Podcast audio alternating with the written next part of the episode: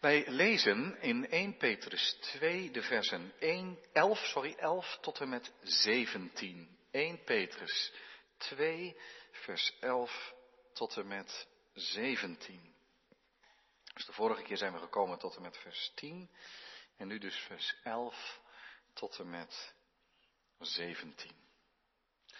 En daar lezen wij Gods woord als volgt. Geliefden, ik roep u op als bijwoners en vreemdelingen u te onthouden van de vleeselijke begeerten die strijd voeren tegen de ziel. Hou uw levenswandel onder de heidenen goed, opdat zij die nu van u kwaad spreken als van kwaaddoeners, door de goede werken die zij in u waarnemen, God verheerlijken mogen op de dag dat er naar hen omgezien wordt. Onderwerp u dan, omwille van de Heere, aan alle menselijke orde. Het zij aan de koning als hoogste machthebber, het zij aan de stadhouder als mensen die door hem gezonden worden, tot straf van de kwaaddoeners, maar tot lof van hen die goed doen. Want zo is het de wil van God, dat u door goed te doen het onverstand van de dwaze mensen de mond snoert. Als vrije mensen, maar niet alsof u de vrijheid hebt als een dekmantel voor slechtheid, maar als dienstknechten van God. Houd iedereen in ere. Heb al uw broeders lief. Vrees God.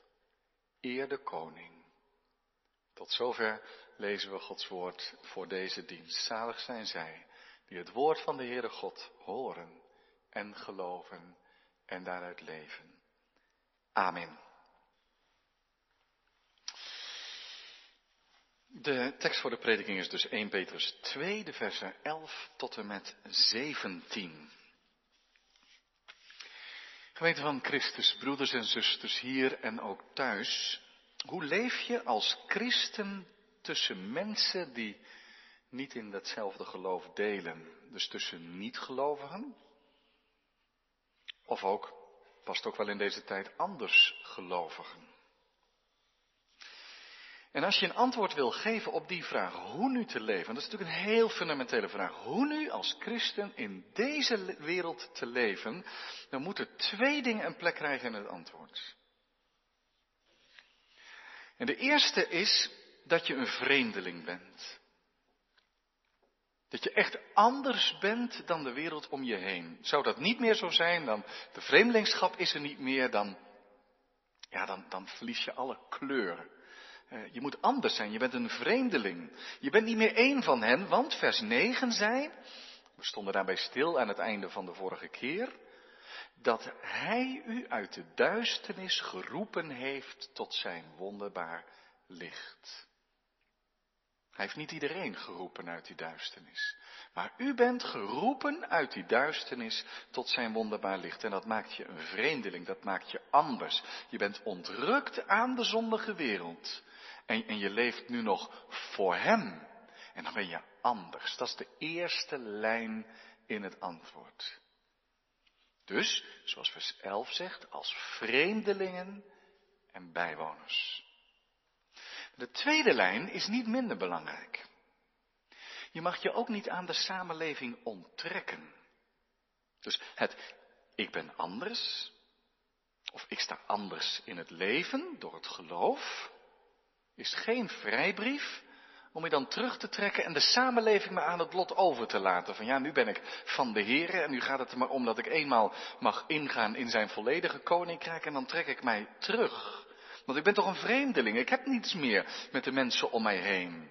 Wat heb ik nog met ze? Ze kennen het geloof niet, ze kennen mijn diepste drijfveren niet. Het is wel waar, maar als je dat ertoe brengt om je te gaan terugtrekken op jezelf, het heeft toch geen zin om het uit te leggen, want ja, die, die brug is opgehaald, er is moeilijk meer een brug te slaan, die houding klopt niet. Want, zegt vers 12, we moeten onze levenswandel onder de heidenen, dat wil zeggen onder al diegenen die niet in datzelfde geloof als wij delen, onder de heidenen moeten wij de levenswandel goed houden. Dat betekent betrokken zijn, herkenbaar ook, uitnodigend leven. Die twee lijnen zullen we tegenkomen. Onder het thema hou uw levenswandel in de samenleving goed. In hoofdstuk 2, vers 11, begint een nieuw gedeelte in deze Petrusbrief. Het middenstuk, zou je kunnen zeggen, het middengedeelte van de brief. Aansporingen voor het christelijke leven. Het laatste deel van de brief zal vooral gaan over hoe te leven in een wereld van lijden en van vervolging.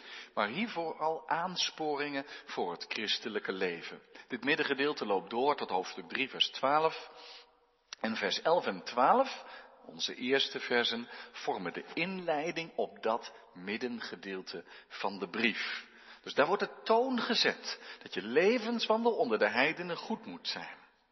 En dan in vers 13 tot en met 17 wordt dat nog eens onderstreept, maar dan vooral naar onze relatie met de overheid. Hoe leven we dan echt in de samenleving? Met alle instituties en ordeningen die er zijn. Kun je ook aan de politie onttrekken bijvoorbeeld als je christen wordt?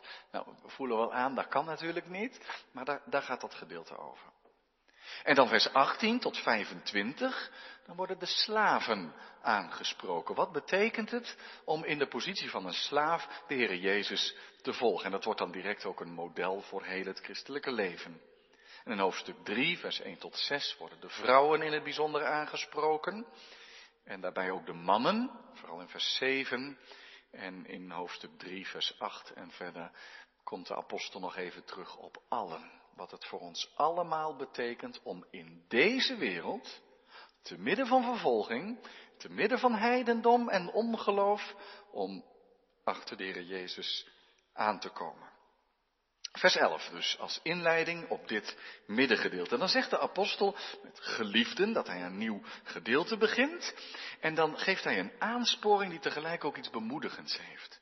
Ik roep u op, als bijwoners en vreemdelingen. Dat is niet voor het eerst. Zo had hij ook de brief begonnen. Ze waren vreemdelingen in de verstrooiing. En nu noemt hij hem, vreemdelingen en bijwoners. Dat is precies zoals Abraham zichzelf noemde in Genesis 15. En je vindt het ook in Genesis 23, vers 4.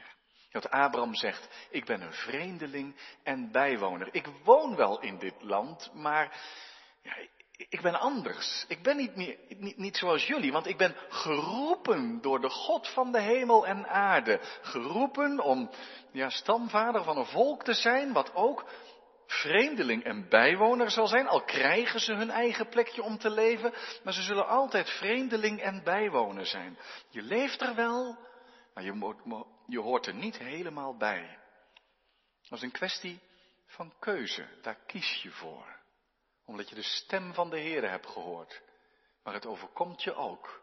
Want als je luistert naar die stem van de Heer, dan, dan gebeurt het, dan overkomt het je dat je de positie van vreemdeling en bijwoner krijgt. Dus dat is de positie van Abraham, dat is de positie van heel het volk Israël altijd geweest. En dat is ook de positie van de nieuwtestamentische gemeente. Je, je woont hier en, en je probeert de beste burger van het land te zijn waar je woont. Maar je bent een vreemdeling en bijwoner. Je leeft als het ware wat onthecht, terwijl je wel aan de mensen geeft. Je leeft tussen de tijden. Je hoort niet meer bij een wereld in het duister. Maar dat koninkrijk van God en van Christus is nog verborgen. Het is nog niet volledig aangebroken. En je hoort er al wel bij. En dat schuurt en dat wringt en dat maakt het soms moeilijk. En zo word je vreemdeling en bijwoner. Maar hoe leef je dan? Nou, aan het leven van zo'n vreemdeling zitten twee kanten. De eerste kant is, Kies voor afstand. Want als je niet anders bent dan de mensen om je heen die niet geloven, dan, dan raak je je vreemdelingschap kwijt. Dat kan toch niet als de Heer je toch geroepen heeft uit het duister tot zijn wonderbaar licht.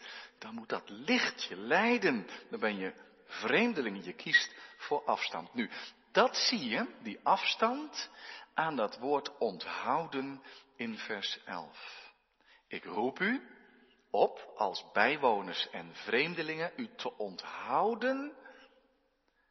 Ja, van de wereld, ja, dat kan natuurlijk niet helemaal, maar wel van dit. Van de vleeselijke begeerten die strijd voeren tegen de ziel. Vleeselijke begeerten. Lees dat maar als alles wat je weer terug wilt trekken naar die duisternis. Alles wat je weer weg wil halen bij dat wonderbare licht. Alles wat, dat, die zonde huist ook in ons hart en daarom is die begeerte ook zo lastig. Alles wat je weer wil binden aan deze wereld. Die, met al haar begeerlijkheid, met de begeerte van de ogen, met de grootsheid van het leven, zegt apostel Johannes ergens. Maar die wereld gaat voorbij. Maar al die krachten die je weer helemaal willen verbinden aan dit leven en, en niet aan het koninkrijk van God. Wees daar zeer alert op, want die begeerten die strijden met de ziel. En met je, de ziel wordt hier bedoeld je leven, hoe je gered bent, dat je van Christus bent. Oh, die begeerten willen je terugtrekken, willen je weer weghalen bij dat koninkrijk van God en bij het evangelie van de Heer Jezus Christus. Er wordt een strijd tegen je ziel en tegen je behoud gevoerd. En daarom onthoud je van die vleeselijke begeerten. De apostel stipt het maar kort aan. Hij werkt dat niet uit, maar hij zet wel de toon heel duidelijk neer. Anders zijn. Afstand houden. Onthoud je van die dingen die zo gewoon zijn in de wereld. Hou er afstand van. Onthouding gevraagd. Dat is dus weer die eerste lijn. Hou afstand van de zonde. Maar er is ook die andere lijn, en die zien we vooral in vers 12. Namelijk dat je geen afstand neemt van mensen. Nergens lees je. Het wil niet zeggen dat je niet eens van bepaalde mensen afstand zou moeten houden, maar daar gaat het hier niet over. Het gaat hier om dat je niet als een vreemde terug moet gaan trekken. Nergens in het Nieuwe Testament lees je de oproep om maar afscheid te nemen van de samenleving. Om je ergens in wild gebied in de woestijn of waar ook terug te trekken. Nee, er staat juist, leef maar te midden van die heidenen. Te midden van anders gelovigen, te midden van niet-gelovigen, maar hou uw samen, oh, hou uw levenswandel onder de heidenen goed. Dat is de samenvatting van de preek en dat is ook de samenvatting van heel dit middengedeelte van de Petrusbrief. Maar let op, dat is nog wat anders dan gewoon goed christelijk leven. Dan zou je nog kunnen denken, ik leef, en dan bedoel ik op een positieve manier, ik leef echt in een navolging van de Heer Jezus Christus. Maar de mensen om mij heen begrijpen dat toch niet, want ze kennen God niet. Het heeft geen zin om het allemaal uit te leggen. Ze zullen me vreemd vinden. Laat ze er maar mee lachen. Dat maakt mij allemaal niet uit. Dat is toch niet de goede houding volgens dit vers. Ik kom daar nog wel op dat je niet altijd kan voorkomen dat mensen je gaan vervolgen. En je zult er ook niet altijd waardering mee oogsten. En dat mag ook het doel niet zijn. Maar in dat woordje goed, daar zit ook iets herkenbaars. Dus als je je levenswandel onder de heidenen goed houdt, dan, dan zegt de apostel daarmee, zorg ervoor dat de mensen om je heen die Christus niet kennen, die het evangelie niet kennen, die uiteindelijk niet echt begrijpen wat je drijfveer is, maar dat je toch respect afdwingt met je levenswandel. Dus je zit dan niet alleen aan de kant van als ik het maar goed meen, als ik het maar goed doe, maar je zit ook na te denken van hoe komt mijn leven over op anderen. Voorbeeld? Nou, niet roddelen. Gaan een heel alledaags voorbeeld nemen. Niet roddelen. Maar goed spreken over elkaar. Veel mensen roddelen.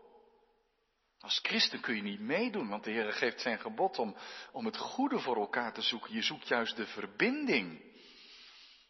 En je wil niet achter iemands rug om, oh dat maakt zoveel kapot. Je gaat liever het gesprek met de persoon zelf aan, of je vergeet het dan nog maar liever als dat moeilijk is.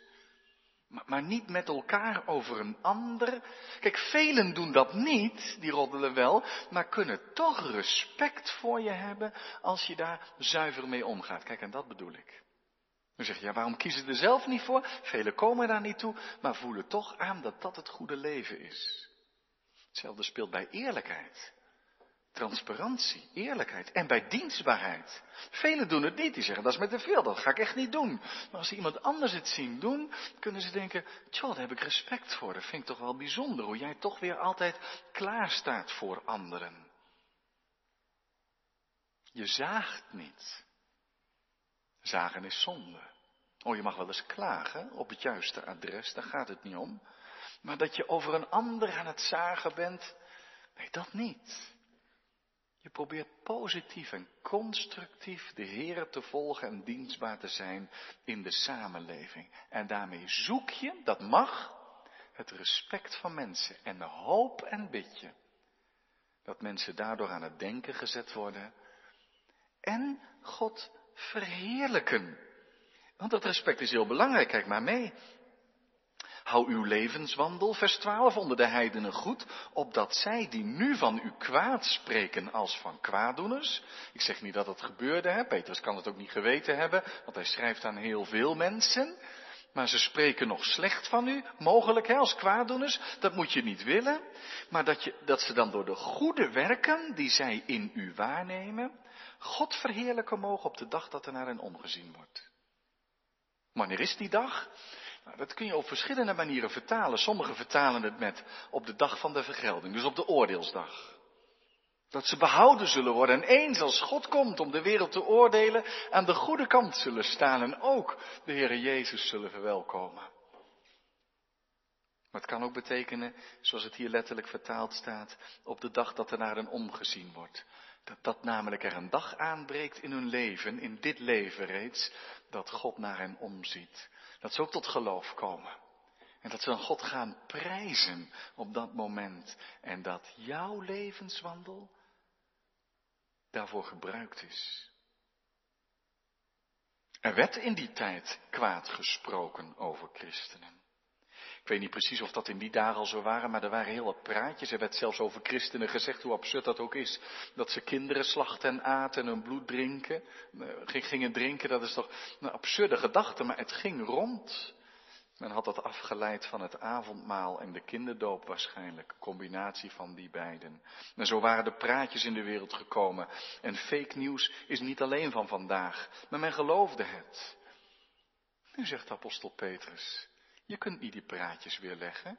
Je kunt er niet achteraan rennen om te zeggen dat zie je verkeerd. Maar als alle christenen nou zo leven volgens het koninkrijk van God en volgens de genade van de Heer Jezus Christus, zal dat niet wat gaan doen? Zullen de mensen dan niet zeggen, hé, ik dacht, ik dacht altijd dat jullie, nou hoe denken ze vandaag over christenen? Dat jullie schijnheilige mensen waren? Ik dacht altijd dat jullie, ja, je hebt wel mooie praatjes, maar, maar stiekem leef je toch weer anders. En dat de mensen zich gaan afvragen, hé, hey, ik heb misschien altijd al verkeerd gedacht over mensen die Jezus volgen. Moet je eens kijken hoe ze leven. Zit er dan toch niet iets in en ze gaan nadenken. Zie, dat mag ons best de vraag geven. Hoe is het nou in ons leven? Zijn wij goede ambassadeurs van het evangelie van Jezus Christus in deze wereld? Het kan ook zijn dat we de naam christen dragen en door ons helemaal niet te onderscheiden van anderen. Door even hard te oordelen. Of even makkelijk te roddelen. Of leugens te gebruiken. Of mensen te bedriegen in, in handel en zaken. En, en, en, en slordig met relaties omgaan. En niet de liefde dienen. En dat we een heel anti-getuigenis geven over het christelijk geloof. Nee, het moet anders. Laat uw levenswandel goed zijn. Dat wil dan ook zeggen herkenbaar goed, uitnodigend, wervend. Zodat ze God verheerlijken op die dag van de vergelding of de dag dat er naar hen omgezien wordt. En nu kom ik even terug op dat andere punt. Maar werkt dat dan altijd zo? Nee, wellicht niet. Dat heeft de apostel ook wel gezien. Want hij spreekt verderop in de brief over mensen die hen lasteren omdat ze niet meer meedoen. Ze doen niet meer mee met de zonde. Nou, dan moet je niet denken dat iedereen respect heeft. Ze worden gelasterd. Er wordt op hen neergekeken. Dus de bedoeling is niet dat je mensen gaat pleasen en dat je ze altijd maar het enige doel is dat de andere mensen je, je aardig vinden en je goed vinden. Dat kan het doel niet zijn. Je zoekt die goede levenswandel, de uitnodigende levenswandel. Maar als dat niet tot respect leidt en ze zeggen, wat ben jij even goed een heilig boontje, wat ben je schijnheilig en uh, ze storen zich aan je. Ja, dan mag je dat terugleggen in Gods handen. Het doel is niet dat iedereen je de lopen voor je uitlegt of de vlag voor je uitsteekt. Er zal lijden zijn, er zal verdrukking zijn. Die goede levenswandel kan ook heel veel irritatie oproepen. Dus let op, niet om mensen te behagen, het gaat erom dat we God behagen. Maar we mogen wel nadenken, hoe bereiken we de mensen om ons heen met een goede levenswandel. Dus hou die twee lijnen vast. Onthouden. En toch jezelf geven. Nu, daarmee hebben we vers 1 en 12 getypeerd. Maar dan vanaf vers 13 dan blijft het onderwerp hetzelfde, maar er wordt even heel specifiek gekeken naar de overheid. En maar het gaat hier niet alleen om de relatie met de overheid, maar eigenlijk ook om heel die samenleving. De structuur van de samenleving, de orde in de samenleving. En vers 13, daar zegt de apostel dan, onderwerp u dan, omwille van de Heere, die u riep uit het duister tot zijn wonderbaar licht, onderwerp u dan omwille van de Heere aan alle menselijke orde. Het zijn de koning, dat kun je hier misschien beter vertalen met keizer. Want die was de hoogste machthebber. Het zijn de stadhouders die door de keizer werden aangesteld als mensen die door hem gezonden worden, namelijk om orde in de samenleving te krijgen, tot straf van kwaaddoeners en tot lof van hen die goed doen. En zo was dat ook. Wij ontvangen niet zoveel lof hè, van de overheid, maar in die tijd werd dat soms wel gedaan. Hoewel, er worden wel eens uh, bemoedigingen, mensen worden geprezen enzovoort. Dat is goed, maar kwaaddoeners moeten ook gestraft. Er is een overheid voor. En terwijl de apostel Paulus in Romeinen 13 vooral zegt dat die overheid door God ingesteld is, legt Petrus de nadruk op een ander facet, namelijk dat het een menselijke instelling is. Zelf staat er eigenlijk letterlijk een menselijke schepping. Onderwerp u aan alle menselijke schepping of schepsels, die namelijk over je gesteld zijn. Sommigen zeggen dat woord kan moeilijk met orde of inzetting of instelling betekenen. Maar dan wijzen ze direct op, en dat is wel interessant, de keizer matigde zichzelf goddelijke eer aan. Nou, dat is niet aan de orde, zegt Peter. Het is een menselijke instelling. Hij is ook menselijk schepsel. Maar die moet je wel eren. Die moet je met respect tegemoet treden. Je moet je eraan onderwerpen. Dus de vrijheid die we in Christus hebben, zie vers 16, als vrije mensen, die moet je niet misbruiken als een dekmantel voor slechtheid. Dat is de, de mooiste christelijke paradox. Je bent vrij als dienstknecht van God. Vrij als dienaar van God. En dan onderwerp je je ook aan de overheid. Daar ben je blij mee. Want het is een taak die van de keizer en van de stadhouder. Kijk, waarschijnlijk is dit geschreven voor de grote christenvervolging van Nero. En je kunt je afvragen als je als Petrus hoort wat Nero gedaan heeft met de christenen in Rome, dat hij misschien toch iets terughoudender geschreven had. Maar zelfs dat is niet helemaal zeker. Petrus weet wel dat de overheid soms ook fouten maakt. En hij zegt ook niet, je moet klakkeloos alles maar goed vinden wat de overheid doet. Dat ook niet. Maar je moet loyaal zijn. Want als christen, al ben je van Gods koninkrijk en dan zeg je, ik ben gestorven, niet meer ik leef, maar Christus leeft in mij. En voor zover ik hier nog in het vlees in deze wereld leef, leef ik voor Hem die Christus uit de dood heeft opgewekt. Dus ik leef onthecht, Hem toegewijd. Maar dat betekent niet dat je zegt, ja wat heb ik nog met deze samenleving?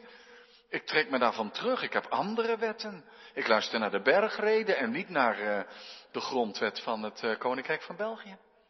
Dat gaat niet, zegt de apostel Petrus. Let erop, geen revolutie.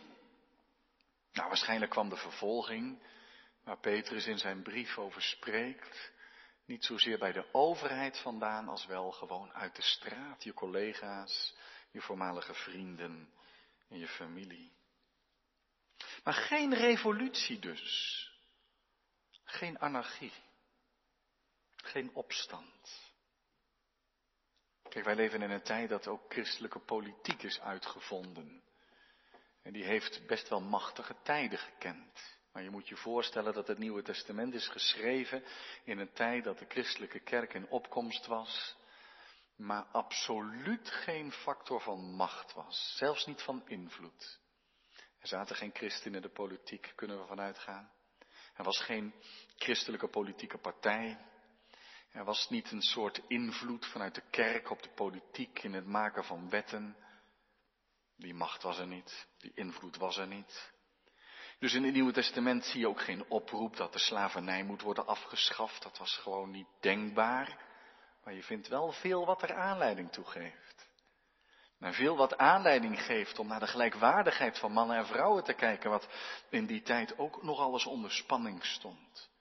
Nee, de apostel zegt hier, je hoeft niet het maatschappelijk bestel omver te werpen, daar is geen sprake van, dat kunnen we niet en als we het kunnen past het ook niet bij het christelijk geloof. Maar in deze wereld leven we in verwachting, loyaal naar de overheid. Niet een eindeloze loyaliteit. Want vers 17 zegt, in vier korte zinnetjes, hou iedereen in ere, respect voor alle mensen. Maar dan in het bijzonder heb je broeders lief. Daar gaat de diepste liefde naar uit. En dan vrees God eer de koning. Dat is toch een verschil. Want God krijgt ontzag, aanbidding. Je vreest God. Hij staat boven alles. En de keizer, die geeft je respect. Zullen eens even een voorbeeld nemen? De coronamaatregelen levert natuurlijk ook binnen een gemeente nog wel eens wat discussie op. Hoe ga je er nou mee om? De overheid zegt op een gegeven moment kerkdiensten zijn verboden. De Raad van State zegt dat gaat te ver. Digitaal is net niet genoeg. Er moeten toch een paar mensen kunnen samenkomen. Waren we verkeerd als gemeente om te luisteren naar de overheid die ons verbood om samen te komen en dat we alleen online gingen? Is dat zo belangrijk dat je niet moet luisteren naar de overheid? Hoe, gaat dat met de loyaliteit? Heeft de overheid iets besloten wat echt tegen Gods wil inging? Het is moeilijk hè, om dat te zeggen. En natuurlijk, we horen bij de federale synode. En die denkt ook weer na, die vertaalt de maatregelen en adviezen, vertaalt die door naar de praktijk van het kerkelijk leven. Daar horen we bij, dat schud je maar niet zo van je af natuurlijk. En zo zoek je als gemeente je weg. Dankbaar voor een overheid die anders dan sommige overheden in deze wereld niet corrupt is, niet alleen maar voor het eigen belang gaat, maar het belang van de bevolking wil dienen. En het zal vast in de toekomst wel eens blijken dat dingen ook anders hadden gekund en hadden gemoeten. Maar toch, maar je zoekt je weg. De diensten gaan door, je laat zoveel mogelijk doorgaan en tegelijk hou je ook bezig. Hoe houden wij als gemeente naar de wereld om ons heen? Hoe houden we onze levenswandel onder de heidenen goed? Hoe leven we volgens 1 Petrus 2 vers 11 tot en met 17? Maar als de overheid op een punt komt die zegt je mag Jezus niet meer beleiden, dan komen we bij een tekst uit Handelingen 5 waar staat we moeten God meer gehoorzaam zijn dan de mensen. Dan is het vrees God en eer zoveel als mogelijk is de koning of de keizer. Zie je, dat moet je niet te snel zeggen. Dat vraagt geestelijk inzicht. Dat is zoeken en dat vraagt gebed. Een grote loyaliteit naar de overheid. Maar als er ergens christenvervolging is en je leest zo'n gedeelte daar, dan zal daar heel sterk benadrukt worden, mensen, bid voor de overheid, heb respect. Maar als ze ons verbieden om christen te zijn, daar ligt de grens van onze loyaliteit. Ik benadruk nog maar eens, we mogen dankbaar zijn voor een overheid die voor zover we kunnen zien het goede met de bevolking voor heeft. Er zijn heel wat controlemechanismen, waardoor het anders gaat dan in sommige landen die helemaal geleid worden door corruptie. En de overheid heeft ons gebed nodig. In, in vers 15 komt de apostel nog eens terug op dat kernpunt uit dit gedeelte. Want, zegt hij, zo is het de wil van God, dat u door goed te doen het onverstand van dwaze mensen de mond snoert. Al die vooroordelen over christenen.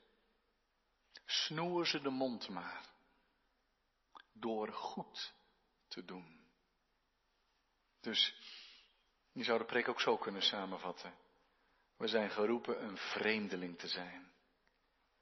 Maar we zijn niet geroepen om vreemd te gaan doen, zodat niemand het meer inzichtelijk heeft hoe je leeft. Nee, probeer het evangelie helder onder woorden te brengen, maar laten je daden ook herkenbaar zijn. Als vrije mensen en tegelijk als dienaren van God. We houden elk mens om ons heen in ere. En we hebben de broeders die de Heer navolgen hartelijk lief. Ons leven is getypeerd met een diep ontzag voor God. En we staan loyaal in de samenleving. Nu morgen, na de zondag, mogen we het leven weer in. Hoe te leven op het werk. In een gezin. In je straat. In de contacten die je hebt. Als vreemdelingen. Geroepenen. Die zich onthouden van vleeselijke begeerten. En die tegelijk verlangen naar een voorbeeldig, wervend, uitnodigend leven. Opdat beschuldigingen stoppen. Maar of dat gebeurt is aan God. Misschien worden we wel vervolgd. Wij gaan daar niet over. Maar we verlangen dat er respect zal zijn.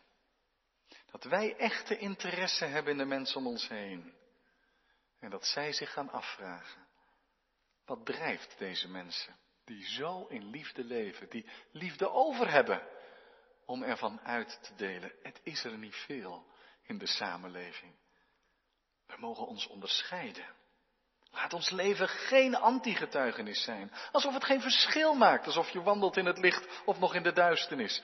Leef eerlijk, liefdevol, dienstbaar, loyaal, constructief, meedenkend. Ik wil het zonder hoogmoed zeggen, maar als christenen zouden we toch de beste burgers moeten zijn. Bereid om te dienen, in liefde te helpen, omdat we een ander koninkrijk verwachten. In het verlangen. Dat mensen, en dan ligt het onderwijs van Petrus heel dicht aan tegen wat hij hoorde van de Heer Jezus. U bent het licht der wereld. Laat dan uw licht schijnen voor de mensen, dat zij uw goede werken zien. Matthäus 5, vers 16. En uw Vader, die in de hemelen is, verheerlijken. Amen.